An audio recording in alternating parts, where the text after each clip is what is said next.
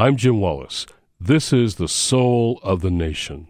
As we enter 2018, I feel politically homeless, and I know I'm not alone. For years, Sojourners ran homeless shelters, overnight shelters, and I've seen what it means to be homeless. Having no reliable shelter and not knowing where you're going to end up. A lot of us feel that way about politics, especially because there are many other Christians, uh, loud Christians, uh, white evangelical Christians, who have undertaken a completely uncritical support for a president who is the antithesis of the gospel of Jesus Christ. And that's endangering the reputation of Christianity, particularly among young people. Now, the political parties are not morally equivalent. Voting is very important. We have an opportunity this year to vote and hopefully make some changes. But Republican leadership has sold the party's soul to a bad, amoral, childish, and dangerous man.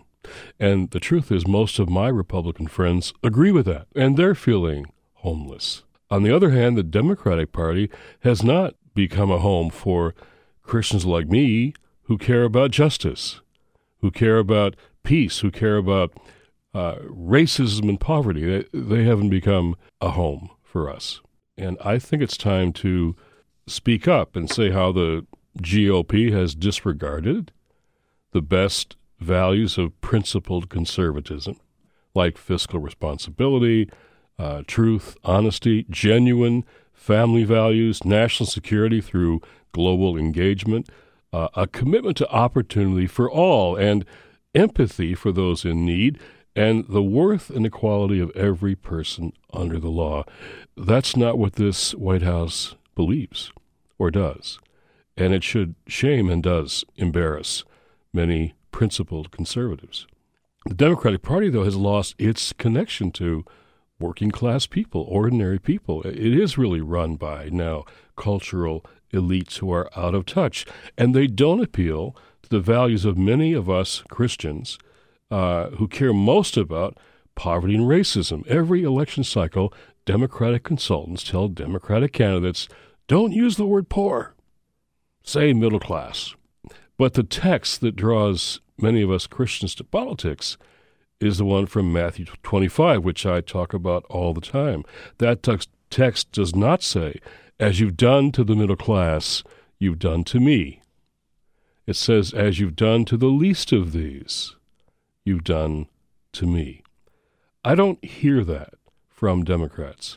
And I was recalling this week the words of Hubert Humphrey from a long time ago, who wonderfully said, It was once said that the moral test of government is how that government treats those who are in the dawn of life, the children, those who are in the twilight of life, the elderly, and those who are in the shadows of life, the sick, the needy, the poor, the handicapped.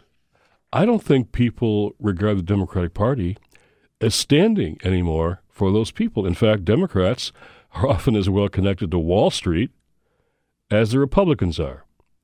And then the Democrats are so dependent on African American voters, but the Democratic Party has taken black voters for granted, in my view. Uh, instead of courageously addressing the realities of institutionalized racism, instead of investing in the organizers, candidates, mobilizers in African American and Latino communities, they're not doing that. The Democrats, unfortunately, the Democrats are also no longer what I call a faith friendly party. I have fought religious fundamentalism for most of my life. We all know about the religious right, the Christian right, those who, who really uh, uh, make the agenda of Fox News their gospel, ignoring everything Jesus said. Now there's a kind of secular fundamentalism uh, on the left and in the Democratic Party, which can be equally ideological, irrational, and divisive, often seeming to attack religion itself. And many people in the Democratic Party, in, uh, in the Senate, the Congress, the White House, have told me if they're themselves people of faith, they feel dismissed uh, and disregarded. and not paid attention to and not respected and not feeling there's a desire for dialogue. Almost no outreach to the religious community in the last campaign. No conversation, really, with faith leaders on the Democratic side. And people wonder why. Um, why they feel disrespected and disregarded, uh, and why issues that are important to us, many issues like poverty and racism, and even issues like abortion, are not really talked about in a moral kind of way. It's one thing to have a good dialogue. It's another thing to dismiss and feeling to many of us hostile to religion itself. That didn't used to be true for Democrats, but it seems to be true now at a national level uh, on the left and for the Democratic Party. There are lots of good Christian folks in in the Democratic Party, but you don't hear religion or faith talked about in a positive way. And so when you feel like your choices are the Christian right, one party supports the kind of Christianity which has nothing to do with Jesus. and the other party doesn't want to support religion at all, it, you feel stuck. You feel homeless. You feel like no one's wanting to talk to you. So, how do we have a different conversation in this country? How do we uh, say that there are issues, there are moral issues at stake for many of us that aren't really discussed on both sides of the aisle?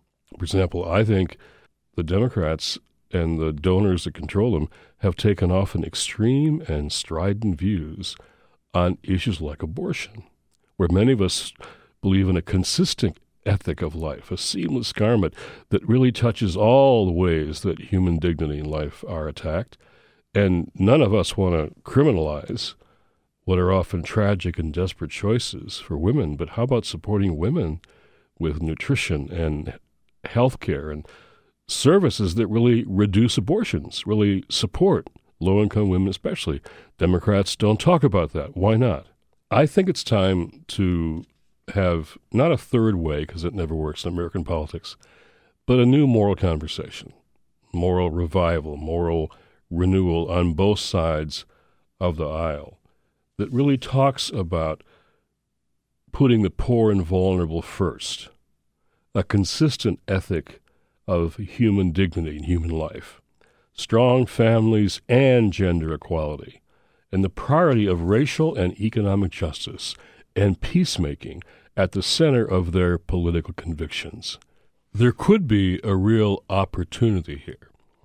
Uh, the world of politics and media doesn't get what's going on at all. You've got one side on the political right saying, We are Christian values in politics. That's what we control. And the Republicans say, yeah, those guys, they're the real Christians. And the media says, yeah, they're the Christians.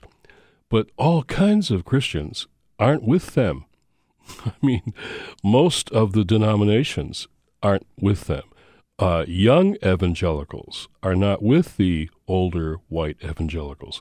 Then there's black evangelicals, Hispanic evangelicals, all kinds of Christians of color uh, who represent the worldwide church, which is the most diverse uh, community in the world, who are not part of the Christian right. In fact, are offended, appalled, embarrassed every day by what people who say they're Christians think about politics.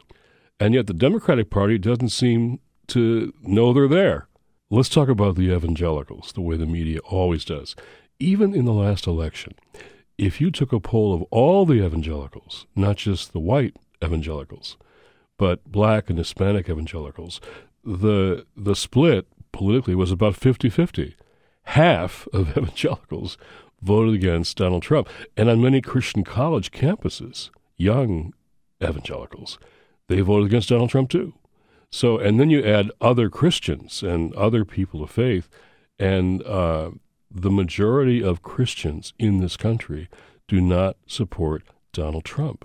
Now, white Christians still do, and that's still painful for a lot of us. But but when you talk about all of us as Christians, we don't. And the media never talks about that. So there's a whole Christian faith, religious constituency that wants to talk about the poor and vulnerable, wants to talk about peacemaking as our foreign policy, He wants to talk about telling the truth as fundamental, uh, that racial bigotry is a sin against God. Um, and those Christians and people of faith need to be listened to much more by both the Republicans and the Democrats. There really is a constituency, a community, that is neither um, Christian right nor is just left. There was a prediction around uh, New Year's that there's going to be a rise in the Christian left in this country from the Religion Right of the New York Times, Laurie Goodstein. And I think she's right, but that's still politicized or too binary, right and left. Faith is supposed to be something that talks about our deeper moral values that can challenge both the right and the left. It shouldn't be just put in the old narrow categories of of left and right. It should be what's what's good, what's right and wrong, not left and right. And so I think there is a rising up in response to Donald Trump and the Christians who can incredibly still support him day after day, which I find just incredible, really. And other Christians and other people of faith, our Jewish and Muslim allies and people of other traditions, who who really uh, want to be people of faith, but don't support the right wing and, and even are critical of things on the left sometimes.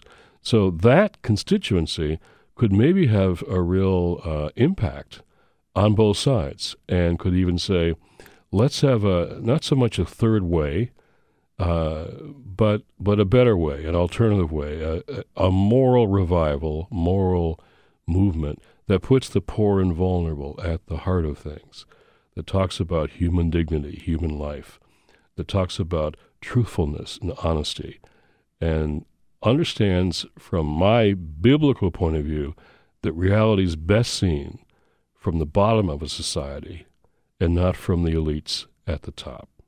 Thanks for listening. I'm Jim Wallis for the soul of the nation. God bless you.